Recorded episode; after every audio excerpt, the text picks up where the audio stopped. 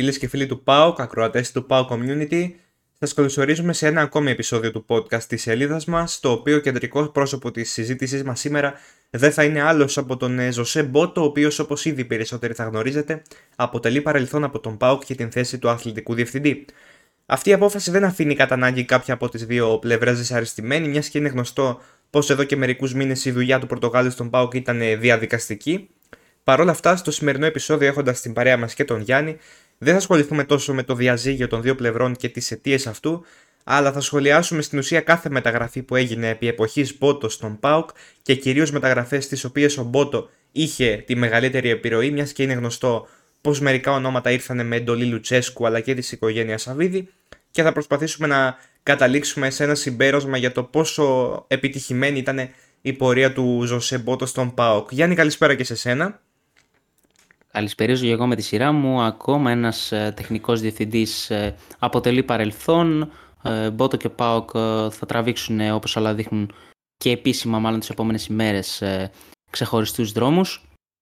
Μετά από 1,5 περίπου χρόνο, δύο χρόνια περίπου συνεργασίας, με τον Ζωσέ Μπότο να έχει φέρει στην Θεσσαλονίκη αρκετούς ποδοσφαιριστές σε αυτή τη θητεία του εκ των οποίων ε, οι περισσότεροι ήταν και δικές του επιλογές. Πάμε να δούμε αναλυτικά τα πεπραγμένα του Ζωσεμπότο στον ΠΑΟΚ. Πρώτη του μεταγραφή ήταν ο Σάστρε, ο οποίος ήρθε δανεικός από την Μαγιόρκα και ύστερα αγοράστηκε για 400.000 ευρώ. Ο Σάστρε με τη φανέλα του ΠΑΟΚ, αγωνιζόμενος ε, κυρίως ως δεξιμπάκ, έχει παίξει και μία φορά νομίζω ως αριστερό. Έχει πραγματοποιήσει 48 συμμετοχές με τα σπρώμα βρέχοντας 3 γκολ και 3 assist. Ε, νομίζω ότι από τότε που ήρθε μαζί με τον Λευτέρη Λίρα είναι οι βασικοί ε, παίχτες του ΠΑΟΚ στην δεξιά γραμμή της άμυνας. Αρκετά σκαμπανεβάσματα στην απόδοση του Στέφανε. Δηλαδή έχουμε δει δύο διαφορετικά πρόσωπα από τον Σάστρε. Ακριβώς, ακριβώς. Δηλαδή υπήρχαν περίοδοι που τον αποθεώναμε εισαγωγικά να το πω έτσι. Υπήρχαν και άλλες περίοδοι που άκουσε ε, τα όσα. Γενικότερα ε, δεν μπορώ να τον καταλογίσω όμως τον Ποτό μια κακή επιλογή, γιατί έχει, μας έχει αποδείξει ότι όταν είναι στα καλά του μπορεί πραγματικά να συνεισφέρει σε έναν καλύτερο ΠΑΟΚ. Λοιπόν, για να το ξεκαθαρίσουμε από τώρα, από την αρχή, θα χαρακτηρίσουμε τις μεταγραφές και ως προς την απόδοσή της στον ΠΑΟΚ και από το τι περιμέναμε από αυτούς και τι δείξανε, αλλά και από την ε, τιμή για την οποία αγοράστηκαν. Ε, θεωρώ ότι τα 400.000 ευρώ που δαπανήθηκαν για τον Σάστρε, ε, με την εικόνα που έχει παρουσιάσει αυτό το διάστημα που βρίσκεται στο ΠΑΟΚ είναι μια αρκετά τίμια μεταγραφή. Σίγουρα δεν κάνει τη διαφορά, αλλά είναι ένας παίχτης που συνεισφέρει Νομίζω ότι στην περίπτωσή του είναι ό,τι πληρώνεις παίρνεις για τον, ε, για τον ΠΑΟΚ. Πολύ ωραία. Ακριβώς. Μπορούμε να προχωρήσουμε. Φελίπε Σοάρες ε, ήρθε από την ε, Στορίλ. 2,5 εκατομμύρια δαπανήθηκαν από τον ΠΑΟΚ για την απόκτησή του και μέχρι σήμερα μετράει 41 συμμετοχές έχοντας σκοράρει δύο φορές και έχοντας μοιράσει μία assist. Ε, Πορτογάλος, όπως και ο Ζωσεμπότο φυσικά. Ε, νομίζω ότι στην προκειμένη περίπτωση, γενικότερα σαν το άσπρο με το μαύρο αυτό που είπαμε ότι ό,τι πληρώνεις παίρνεις με τον ε, Σάστρε, ο Φελίπε Σοάρε δεν έχει βγάλει τα λεφτά του σε καμία περίπτωση, δεν έχει πλησιάσει μια απόσβηση. Ε, δεν τον έχουμε δει και σε συνεχόμενο χρονικό διάστημα, δηλαδή παίρνει συμμετοχές αραιά και που δεν έχει καταφέρει νομίζω να φτάσει ποτέ όπως είπα τα στάνταρ που ο Πάοκ περίμενε από, το, από τον επέκτη και γενικότερα δεν νομίζω πως, δηλαδή νομίζω ότι η φετινή σεζόν θα είναι η τελευταία του ευκαιρία να αποδείξει κάτι παραπάνω στον ΠΑΟΚ. Ε, θεωρώ ότι ο κόσμος που μας ακούει αυτή τη στιγμή όταν άκουσε τις 41 συμμετοχές που είχε ο Φελίπε με τον ΠΑΟΚ θα φαντάστηκε ότι κάνουμε κάποιο λάθος. Και όμως δεν κάνουμε λάθος. 41 συμμετοχές έχει ο Φελίπε και εμάς μας φάνηκε περίεργο το νούμερο. Γιατί οι περισσότερες είναι ολιγόλεπτε. Ναι. Πολύ, ναι. Ε, δύο γκολ και μία assist όπως προείπες. Δεν, ε, σε καμία... Είναι η πιο ακριβή μεταγραφή επί Ζωσέ Μπότο, τα 2,5 εκατομμύρια και δεν ε, έχει δείξει τίποτα από αυτά που περίμενε και ο ίδιος ε, ο τεχνικός διευθυντής και ο ΠΑΟΚ από τον Πορτογάλο. Νομίζω μπορούμε να προχωρήσουμε. Σίγουρα δεν είναι καλή η μεταγραφή του Φελίπε Σοάρες, τουλάχιστον μέχρι στιγμής. Επόμενη κίνηση, άλλη μια μεταγραφή που ήρθε με μεγάλες προοπτικές αλλά δεν απέδωσε τα αναμενόμενα είναι αυτή του Νικολάς Κουαλιάτα ο οποίος αποκτήθηκε έναντι 1,8 εκατομμυρίων ευρώ από την ε, Montevideo Wanderers της Uruguay's. Πέντε συμμετοχές με τα σπρώμαυρα, κανένα γκολ, καμία assist. Δεν ε, κατάφερε να βρει τον εαυτό του. Έχει δοθεί στη Βραζιλία δανεικός, όπου από ό,τι μαθαίνουμε ούτε εκεί τα πηγαίνει καλά. Σίγουρα ήταν μια μεταγραφή στην οποία υπολόγιζε πολλά ο Πάοκ την περσινή χρονιά. Ε, ήταν ένας παίκτης για τον οποίο εγγυόταν ο Μπότο ότι πρόκειται για μεγάλο ταλέντο, ότι τον παρακολουθεί χρόνια, ε, τον έχει χρόνια στην ε, λίστα του και από τη Σακτάρα ακόμα. Σίγουρα δεν έχει ε, δικαιώσει τον προπονητή του και νομίζω ότι είναι μια από τις μεταγραφές που τον σημάδεψαν σε όλο το πέρασμα του από τον ΠΑΟΚ μαζί με τον Φελίπε. Δεν θέλω να διαφωνήσω τόσο με τον Πότο για το ταλέντο και το ταλέντο τέλος πάντων του Κουαλιάτα. Παρ' όλα αυτά, ναι, όπως είπες, δαπανήθηκε ένα σημαντικό ποσό για τα δεδομένα του, του ΠΑΟ και της Ελλάδας γενικότερα. Συμμετοχές δεν πήρε. Γενικότερα έγινε ένα mini serial με την άφηξή του και έπειτα υπήρχε πρόβλημα στη συνεννόηση. Ποτέ δεν καταλάβαμε ακριβώς ποιο ήταν το, το πρόβλημα. Έφυγε, όπως είπες, από την ομάδα ε, ως δανεικός. Ε, ναι, δεν, ε, δεν ξέρω πού πήγε στραβά το πράγμα. Πάντως, ε, όπως είπες και εσύ, ε, ήταν νομίζω η μεταγραφή η οποία ακόμη και από τον ε, Φελίπε δηλαδή που κόστησε λιγότερο ήταν αυτή που πήγαινε μαζί με τον ε, Ζωσέ Μπότο όταν ήθελες να πεις κάτι αρνητικό για εκείνον. Δεν προσαρμόστηκε ποτέ με λίγα λόγια ο Κουαλιάτα στον ΠΑΟΚ. Ακριβώς. Λοιπόν, περνάμε στον Αντρέ Ρικάρντο. Λιγότερες συμμετοχές από τον Κουαλιάτα. Τέσσερις έχει με την πρώτη ομάδα. Παρ' όλα αυτά ήρθε ως ελεύθερος στον ΠΑΟΚ, δηλαδή πέρα από το συμβόλαιό του που πληρώνει ο δικέφαλος, δεν πλήρωσε κάτι για να τον, ε, κάνει, για να τον κάνει να υπογράψει. Στην ομάδα, ε, νομίζω διαφορετική περίπτωση από τον Εκουαλιάτα. Ο παίκτης παρέμεινε στον ΠΑΟΚ Β. Ε, τον έχουμε δει και σε, και, σε φιλικά και πέρσι και φέτος. Ε, δεν ξέρω ακριβώς τι μπορώ να πω πάνω στον ε, παίκτη και με τι προοπτικές ήρθε κιόλας. Δηλαδή δεν ξέρω αν στην ομάδα τον προόριζαν για την Α ομάδα. Νομίζω ότι στη Β φαινόταν αρκετά πιο λογικό. Γενικότερα είναι ένας παίκτης που έχει ταλέντο, παρόλα αυτά δεν έχει βρει το ρόλο του στην πρώτη ομάδα ακόμη. Κοίτα, ο Αντρέ Ρικάρντο ήταν ε, ε, μια ευκαιρία που βρήκε ο Μπότος στην αγορά και αποφάσισε, ότι, ε, αποφάσισε να τον φέρει στην Θεσσαλονίκη και να του δώσει το δικαίωμα να διεκδικήσει τη θέση του στο ρόστερ του ΠΑΟΚ. Δεν το έχει καταφέρει μέχρι στιγμής ο Αντρέ Ρικάρντο, παρουσιάζει κάποια καλά στοιχεία, ε, χρειάζεται βελτίωση σε κάποια κομμάτια του παιχνιδιού. Ε, δεν μπορείς να του χρεώσεις κάτι του Μπότο εδώ γιατί εξ αρχής ήταν ένας παίκτης ο οποίος ε, ε, ήρθε για ε, να στελεχώσει και τη β' ομάδα και όχι απαραίτητα στην ε, πρώτη. Ε, δεν υπάρχει και εικόνα για τον ποδοσφαιριστή, νομίζω. Δεν τον έχουμε δει ιδιαίτερα. Τέσσερις συμμετοχές όπως είπες νωρίτερα, λιγότερες και τον Κουαλιάτα και καμία 90 λεπτή. Επόμενη μεταγραφή είναι αυτή του Ράφα Σοάρες, ο οποίος ήρθε ελεύθερος από το Πορτογαλικό Πρωτάθλημα. 33 συμμετοχές στην περσινή σεζόν, ο βασικός αριστερός back του Πάουκ, με 5 assist στο δυναμικό του. Ε, νομίζω ότι είναι μια value for money κίνηση όπως και αυτή του Σάστρε. Τίμιος παίχτης ε, στο rotation, ε, όχι κάτι σπουδαίο για βασικός. Ε, με την έλευση του Μπάμπα νομίζω θα έχουμε ένα πολύ καλό δίδυμο φέτος με Ράφα Σοάρες και Ράχμα Μπάμπα Ακριβώς, αν και νομίζω ότι εφόσον ήρθε πέρσι για βασικός δεν ε, τόσο πολύ, δεν στάθηκε στο ύψος των προσδοκιών μας. Ε, τόσο πολύ με τις εμφανίσεις του. Παρ' όλα αυτά για δεύτερος είναι μια αρκετά καλή επιλογή και σκεπτόμενοι το γεγονός πως ε, ήρθε ελεύθερος και ο Πάουκ δεν ε, δαπάνησε κάποιο ποσό για να τον φέρει ε, στο ρόστερ του, αυτό τον ε, κατατάσσει νομίζω ως μια, όπως είπες, εξαιρετική επιλογή για δεύτερο στην ιεραρχία των ε, αριστερών back. Λοιπόν, περνάμε σε μια πολύ συζητημένη έτσι, μεταγραφή. Αυτή είναι του Τιάγκο Ντάντα. Ήρθε από την Μπενφίκα ως δανεικός. 39 συμμετοχές, 5 γκολ και 2 assist. Νούμερα που δεν εντυπωσιάζουν. Παρ' όλα αυτά, μπορούμε να πούμε με ευκολία πως ήταν από τους σημαντικότερους και ποιοτικότερους παίκτες στο ρόστερ του ΠΑΟ και την ε, περσινή σεζόν. Γιάννη, θες να μας αναφέρεις ε, μετά όταν θα πεις και εσύ την άποψή σου για το τι εκτιλήθηκε το φετινό καλοκαίρι και ποιο είναι το μέλλον του Ντάντας και αν υπάρχει φυσικά.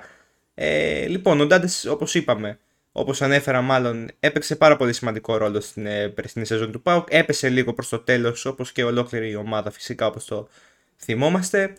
Παρ' όλα αυτά δεν υπήρχε και τόσο μέλλον λόγω των, ε, του χρηματικών έτσι, ε, απαιτήσεων που είχε η Πορτογαλική ομάδα, η Μπενφίκα. Ε, θα σου πω ότι θα μπορούσα να το χρεώσω λίγο στον Πότε ως ένα βαθμό γιατί είχε πει μεγάλα λόγια για τον Ντάντα και πώς μπορεί να εκμεταλλευτεί τη γνωριμία του με, τον, ε, με την Μπενφίκα για τους ανθρώπους της, τα μεγάλα κεφάλια της, για να τα καταφέρει τελικά να τον φέρει στην Τούμπα με διαπραγματεύσεις, να πέσει λίγο το ποσό. Κάτι τέτοιο δεν το έχει καταφέρει και όπως όλα δείχνουν ότι ο Ντάντα δεν θα συνεχίσει έτσι στον ΕΠΑΟΚ, δεν υπάρχει κάποια τέτοια πρόπτικη. Ε, συμφωνώ ότι ο Ντάντας ήταν μία από τις ε, πολύ καλές μεταγραφές και κινήσεις του Ζωσεμπότο, ένας παίκτης που τον ήξερε ο Πορτογάλος τεχνικός διευθυντής πολύ καλά, ε, από την Πενφύκα ακόμα. Ε, εντάξει, τα 5 γκολ και 2 assist που είχε για κεντρικό μέσο που δεν ήταν βασικό σε όλα τα παιχνίδια, νομίζω ότι είναι καλά νούμερα. Θα μπορούσε να είναι και λίγο καλύτερα. Ε, νεαρός, έδωσε τρεξίματα στο ρόστερ, επιθετικά ε, είχε κάποιες ε, μεταβιβάσεις πολύ ε, σημαντικές και γενικά στην ανάπτυξη του παιχνιδιού συνείσφερε αρκετά. Συνεισέφερε. Ε, νομίζω ότι ήταν μια πετυχημένη μεταγραφή. Δεν φαίνεται ότι θα παραμείνει ο Ντάντας στον ΠΑΟΚ. Δεν ξέρω αν παίζει ρόλο και η απομάκρυνση του Μπότο στην απόφαση του ΠΑΟΚ να μην τον αποκτήσει. Πάντως σημερινό δημοσίευμα από την Πορτογαλία και όταν λέω σημερινό ενώ της 5ης 20 του μηνός ε, αναφέρει ότι η Αλκμάρ θα αποκτήσει δανεικό και όχι με μεταγραφή τον Ντάντας ε, από την Πενφύκα. Νομίζω αυτά και με τον Πορτογάλο. Προχωράμε στην επόμενη μεταγραφή. Νομίζω η καλύτερη επιλογή από όλες ε, τις μεταγραφές που έχουμε κάνει και που έχει κάνει ο Μπότος στον Πάοκ ήταν αυτή του Ντόμινι Κοτάρσκι. Ο Πάοκ, ο οποίος κλήθηκε να αντικαταστήσει το κενό του Αλέξανδρου Πασχαλάκη, ε, ενός τερματοφύλακα που δεν ε, είχε ε, χαμηλά τον πύχη, δεν ήταν εύκολο να τον ξεπεράσει κάποιος. Νομίζω ο Κοτάρσκι το έκανε στην πρώτη του σεζόν επάξια. Αποκτήθηκε για 2 εκατομμύρια ευρώ από την Κόριτσα με ένα κόλπο γκρόσο τότε που προσπάθησε και κατάφερε εν τέλει ο πρώην πλέον τεχνικός διευθυντής του ΠΑΟΚ ε, όταν δεν τον απέκτησε από τον Άγιαξ αλλά από την Κόρτσα ε, πιο φθηνά. 41 συμμετοχές, 37 γκολ δέχθηκε τη φετινή χρονιά, 18 φορές κράτησε ανέπαφη την αιστεία του. Ε, νομίζω ότι η ηλικία του με τα προσόντα του και τις εμφανίσεις του ε, έχουν δώσει στον ΠΑΟΚ ένα πραγματικό διαμαντάκι εν ώψη του μέλλοντος. Συμφωνώ σε αυτό που είπες. Είναι γενικότερα η πιο πετυχημένη μεταγραφή του Μπότο και όχι μόνο ποιοτικά, αλλά είναι ένας παίκτης ο οποίος με 2 εκατομμύρια ε, μόνο υπέγραψε στον Πάουκ και πενταετέ συμβόλαιο, δηλαδή όχι κάτι, όχι κάτι μικρό. Ε, ο Πάουκ βέβαια έκανε και ένα, το έδωσε και το δικό του στοίχημα, γιατί δεν ήξερε ε, κατά πόσο θα του βγει αυτό. Πάντως ο Κοτάρσκι μετά από μία σεζόν στον Πάουκ έχει κινήσει και βλέμματα μεγάλων ομάδων, όπως έχουμε διαβάσει και έχουμε ακούσει έχει εντυπωσιάσει και εμάς με τις εμφανίσεις του γενικά και με την εθνική του φυσικά κάτω των 20-21 ε, και ναι ακριβώς όπως είπες γενικότερα να πεις λίγο και τα στατιστικά του αν θέλεις είναι μια μεταγραφή που μέχρι στιγμής αποδίδει εξαιρετικά. Ακριβώς, ακριβώς. Και νομίζω ότι είναι η... μια θέση που ο Πάοκ δεν μπορούσε να κάνει λάθος δεν έπρεπε να κάνει λάθος. Δεν το επιτρεπόταν. Την φυγή του Πασχαλάκη. Ακριβώς. Και ο Μπότος ουσιαστικά ήταν σίγουρος για την ε, περίπτωση του Κοτάρσκι την περσινή χρονιά ότι αυτός ο τερματοφύλακας μπορεί να αφήσει αποχή στην ομάδα. Λοιπόν, προχωράμε, με τον ε, Κάλεντ Νάραη, ο Γερμανός που ήρθε, που ήρθε από την ε, Φορτούνα Ντίσελντορφ για 1,5 εκατομμύριο. Τόσο δαπάνησε ο Πάουκ και να τον κάνει δικό του. Θυμόμαστε όλοι ότι ο Πάουκ τον περίμενε αρκετά και πρόλαβε ίσα ίσα να αγωνιστεί με, κόντρα στην ε, Λεύσκη και στην ε, πρώτη αναμέτρηση. 35 συμμετοχές όλη την ε, σεζόν, 8 γκολ και 11 assist. Ξεκίνησε πάρα πολύ δυνατά και δυναμικά την ε, σεζόν και κυρίως το πρωτάθλημα, που αλλού βέβαια να μου πεις. Ε, νομίζω ότι μέχρι και το τέλος της χρονιάς, της ημερολογιακής χρονιάς του 2022 ήταν ο MVP. Είχα, το είχαμε πει και στο βίντεο που είχαμε κάνει με την κατάταξη των παικτών. Ήταν ο MVP ε, της του πρωταθλήματος μέχρι τον ε, χειμώνα. Από εκεί και πέρα πτωτική ήταν η πορεία του. Δεν θέλω να πω πως ε, ήταν κακός. Παρ' όλα αυτά ο ίδιος ε, δεν κατάφερε να ανταπεξέλθει στο δεύτερο μισό της σεζόν ε, στα δικά του κατορθώματα και τον πύχη που είχε βάλει με τις εμφανίσεις του στους πρώτους του μήνες από τον Σεπτέμβριο μέχρι περίπου εκεί τον ε, Δεκέμβρη και τις διακοπές για τα Χριστούγεννα. Ε, ουσιαστικά είχε μια περίοδο ντεφορμαρίσματος και όταν άρχισε να βρίσκει τα πατήματά του ήρθε το πρόβλημα υγείας που αντιμετώπισε και τον άφησε πίσω. Ε, σίγουρα είναι η δεύτερη μεταγραφή πίσω από τον Κοτάρσκι ε, που έκανε τη διαφορά στον ΠΑΟΚ και νομίζω Κοτάρσκι, Νάρη και Ντάντας ήταν οι τρεις καλύτερες επιλογές του Μπότο ε, στην ομάδα. Και ο Νάρη ο οποίος ε, ε, ήταν ένα κατόρθωμα που κατάφερε να έρθει στον ΠΑΟΚ γιατί είχε πραγματοποιήσει μια εξαιρετική σεζόν ε, την περσινή πριν από την υπογράψη ναι. του ΠΑΟΚ ακριβώς. Ε, είχε κάνει μια εξαιρετική σεζόν στο πρωτάθλημα, ήταν μέσα στην ε, καλύτερη ενδεκάδα της ε, δεύτερης κατηγορίας στην Γερμανία και αυτό δίνει ε, περισσότερη ε, σημασία πούμε, στην μεταγραφή του, ας το πούμε έτσι. Ακριβώς, ο Μπότο τον πίστεψε, τον περίμενε και εφόσον είχε το ok του παίχτη και ο ίδιος ο ποδοσφαιριστής μάλιστα, μάλιστα πίεσε την ομάδα του να αποδεχτεί την πρόταση του ΠΑΟΚ, κατάφερε να αντιθεί στα σπρώμαυρα σε μια σημαντική μεταγραφή. Ε, προχωράμε σε μια ιδιαίτερη περίπτωση και αναφέρομαι σε αυτή του Γιάννη του Κάργα ε, από τον Πας Γιάννενα. Αποκτήθηκε για 280 χιλιάρικα, 13 ε, συμμετοχές και 2 assist στο ενεργητικό του. Αποχώρησε πριν ε, λίγο καιρό από τον ΠΑΟΚ και επίσημα μετά τα όσα είχαν γίνει στο παιχνίδι στην ΟΠΑΠΑΡΕΝΑ. Ε, πρόκειται για έναν παίχτη ο οποίος δεν ήταν επιλογή του Μπότο, να το τονίσουμε αυτό. Ε, ήταν επιλογή του scouting team και του Λουτσέσκου. Απλά αναφέρουμε την ε, περίπτωσή του γιατί αποκτήθηκε όσο ήταν ο Μπότο τεχνικός διευθυντής. Παρ' όλα αυτά δεν αποτελεί δικιά του επιλογή. Στέφανε μπορείς να συνεχίσεις. Ακολουθεί ο Νάσμπεργκ, ο οποίος ε, Ισλανδός, έτσι διόρθωσε με ε, κάνω λάθος, ως ελεύθερος ήρθε στον ε, ΠΑΟΚ. Έχει καταγράψει μέχρι στιγμής 14 συμμετοχές και ένα γκολ. Ε, όταν ήρθε στον ΠΑΟΚ ήρθε με τις βλέψεις να παίξει ως ε, αριστερό μπακ. Το έκανε αυτό σε κάποιες εμφανίσεις. Παρ' όλα αυτά τώρα να προσθέσω ότι από την επόμενη σεζόν μάλλον θα είναι ο αντικάργας, αφού αναφέραμε τώρα τον ε, Κάργα, δηλαδή θα αγωνίζεται περισσότερο ως ε, στόπερ. Να σου πω την αλήθεια, ακόμα και από τον Κουαλιάτα, παρότι έχει περισσότερες συμμετοχές, δεν τον έχω πολύ στο μυαλό μου. Ε, δεν μπορώ να πω πως ήταν αρνητικός παρονομαστής, ούτε και βέβαια ότι έκανε τη διαφορά. Ήταν ένας παίχτη που χρησιμοποιήθηκε στο rotation και πολύ αυστηρά μάλιστα, μόνο 14 συμμετοχές κατέγραψε. Πέτυχε μάλιστα και ένα γκολ και ανυπομονώ να τον δούμε στη νέα σεζόν ενδεχομένως παραπάνω για να βγάλουμε περισσότερα συμπεράσματα για τον συγκεκριμένο. Αρχικά να σε διορθώσω να πω ότι είναι Νορβηγός και όχι Ισλανδός. Νορβηγός, Νορβηγός. Ε, και αυτός ήταν ένας ποδοσφαιριστής που τον περίμενε καιρό ο Πάοκ να μείνει ελεύθερος από την ε, ομάδα του, την ε, Βαλερέγκα. Ε, δεν κατάφερε να δείξει πολλά πράγματα την πρώτη του σεζόν. Είχε μπροστά του και έναν ε, εξαιρετικό κουλιεράκι. Ε, έχει δυνατότητα να παίξει ως αριστερό back, ε, ωστόσο είναι stopper. Ε, αριστερό πόδαρος. Περιμένουμε να τον δούμε τη νέα χρονιά. Δεν ξέρω αν είδαμε τον Νάντσμπεργκ φέτος ή θα τον δούμε του χρόνου. Πάντως είναι μια μέτρια κίνηση με βάση τα όσα έχει δείξει μέχρι στιγμής. Επόμενη επιλογή μπότο και μεταγραφή του ΠΑΟΚ ήταν ο Μπράνον Τόμας για να κλείσουμε τις μεταγραφές του περασμένου καλοκαιριού.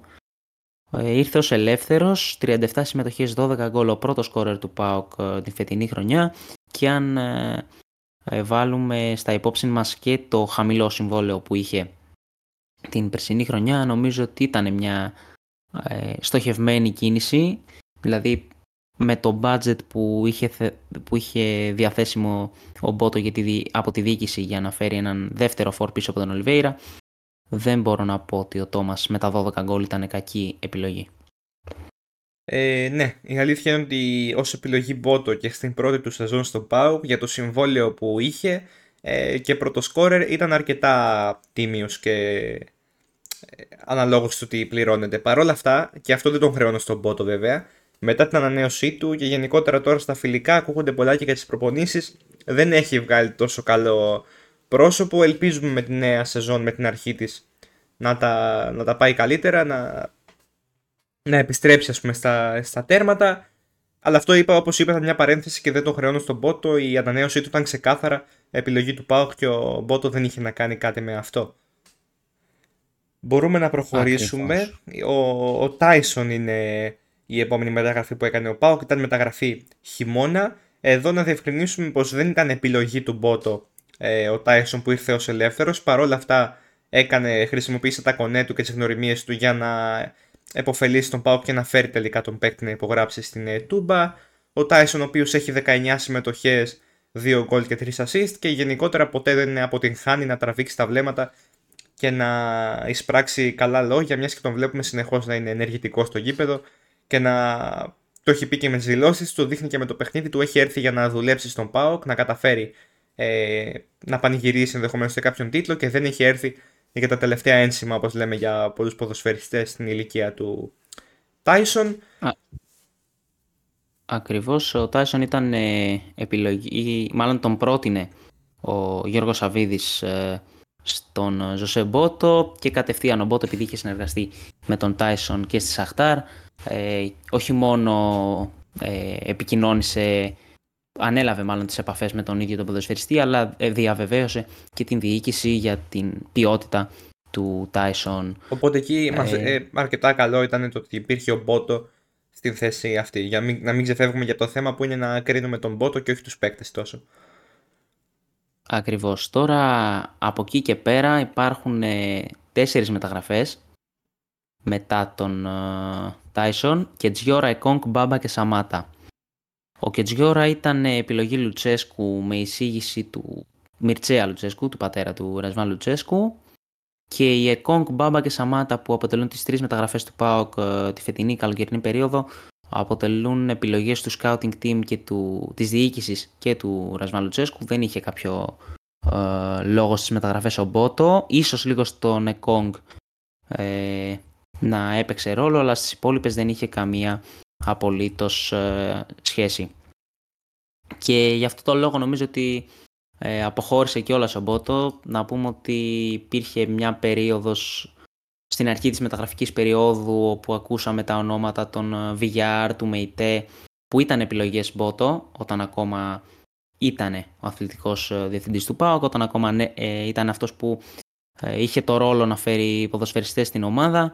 Παρ' όλα αυτά από εκεί και πέρα ε, δεν είχε την εμπιστοσύνη από τη διοίκηση και επιλέχθηκε να μην έχει κάποιο λόγο στις μεταγραφές και στη συνέχεια να αποχωρήσει με λύση του συμβολέου του.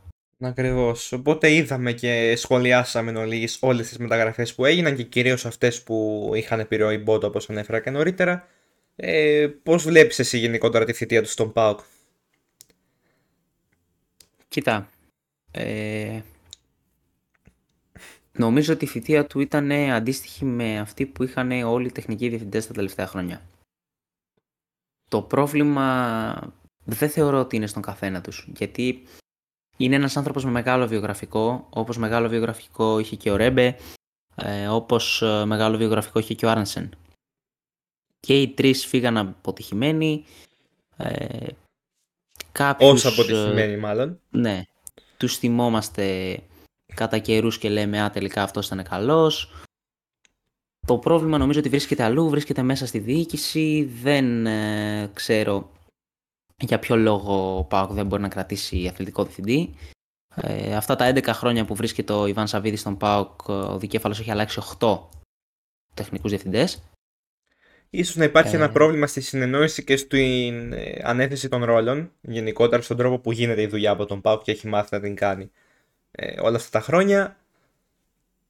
Τι να σου πω τώρα για το αν, για το αν ο, ο Μπότο θεωρώ ότι στον Πάουκ δεν θέλω να φύγει ούτε αρνητικά αλλά ούτε και θετικά. Θεωρώ ότι ήταν ένας άνθρωπος ο οποίος ε, με ένα βαρύ βιογραφικό ήρθε στον ΠΑΟΚ και έκανε τη δουλειά του. Τίποτα λιγότερο, τίποτα περισσότερο.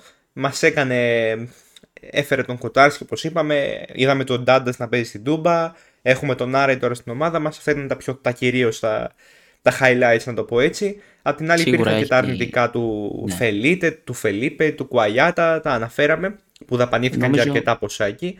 Αυτοί οι δύο παίχτε είναι αυτοί που μένουν περισσότερο στον κόσμο. Ε, Και Ναι. αυτά τα εκατομμύρια που δαπανήθηκαν για αυτούς. Είναι, είναι πολλά λεφτά είναι η αλήθεια για τα δεδομένα του ΠΑΟΚ.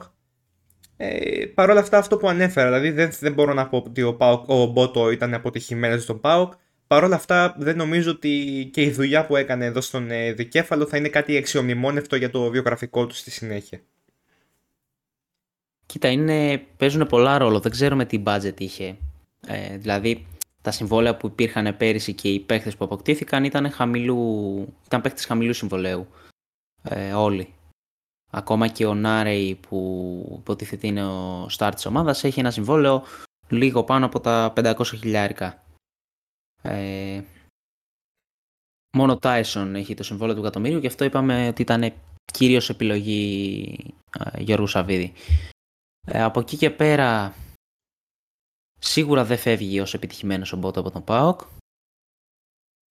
Ε, δεν θεωρώ ότι έχει αποκλειστικά αυτό στο, την ευθύνη για το ότι δεν ε, πέτυχε στην ομάδα και δεν κατάφερε να εφαρμόσει αυτά που ήθελε.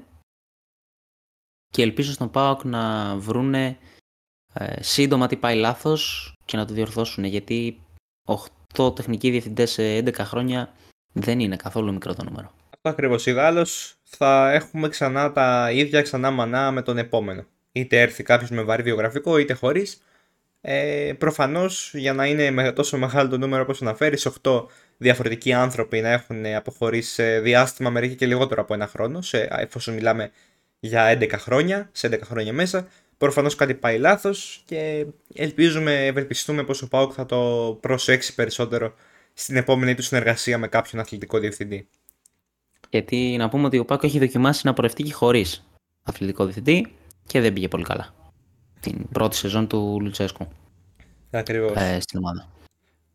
Αυτά Ε, νομίζω, δεν ξέρω αν έχεις να προσθέσεις κάτι πάνω στη θητεία του Μπότο.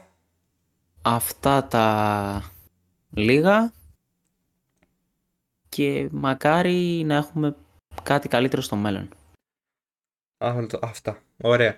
Αυτά λοιπόν όσον αφορά τον ε, Μπότο, θα έχετε την επιλογή κι εσείς από κάτω από το επεισόδιο να γράψετε την άποψή σας για το ίσως τι πήγε στραβά, τι έκανε καλά, ε, γενικότερα την άποψή σας πάνω στον ε, Πορτογάλο πρώην πλέον αθλητικό διευθυντή του ΠΑΟΚ.